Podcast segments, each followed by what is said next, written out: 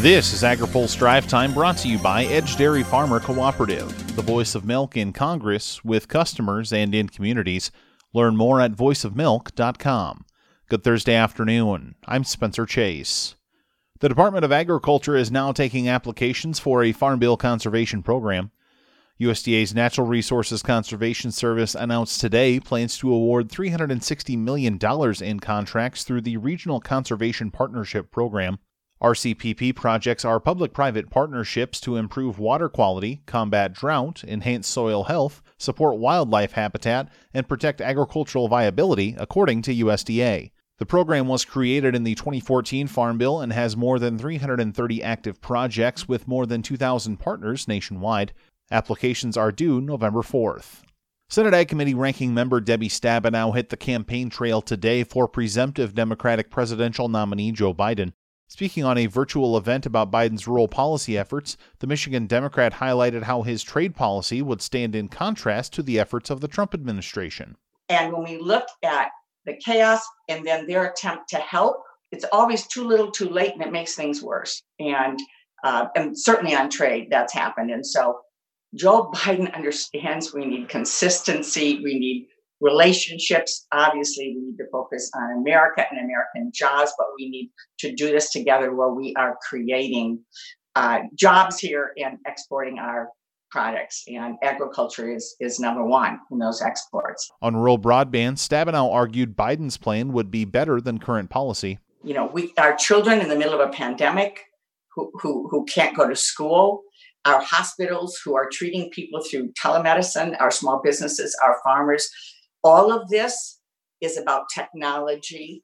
And when I look at Joe Biden's plan that triples the amount of funding for rural high speed internet, broadband across Michigan, I know that means that the million people in Michigan right now that aren't connected at all will be able to be connected with everyone else. Stabenow also addressed healthcare and carbon markets for producers at the event, which included remarks from Michigan farmers. I've met with farmers all over Michigan. We can be the leaders in this. We know that we care deeply about protecting our Great Lakes and our waterways and land and so on. And the things our farmers are doing already are important. And if we strengthen that and work with farmers, farmers will lead the way on this climate crisis. So that's in the plan, which I'm very excited about. The biofuel sector says hurdles are preventing the potential growth the industry could see. AgriPulse's Ben Nuelle has more. A decade and a half later, biofuel advocates say ethanol production has grown tremendously since the Renewable Fuel Standard was signed into law. However, headwinds with domestic and export demand remain. In a new report released by the Renewable Fuels Association, RFA chief economist Scott Richman says ethanol production has quadrupled over the last 15 years. 4 billion gallons in 2005 to 16 billion gallons last year. And as that's occurred, the number of jobs that the industry supports uh, has increased substantially as well. The industry supported 150,000 jobs in 2005 when the original RFS was passed.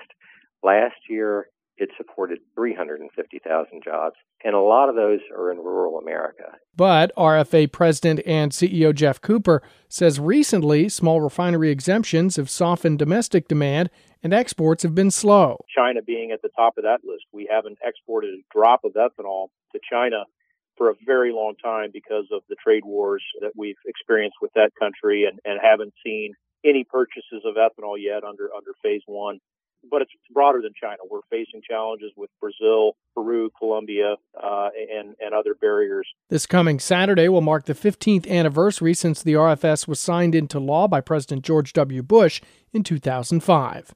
For AgriPulse, I'm Ben Nuelle. Now, here's a word from our sponsor.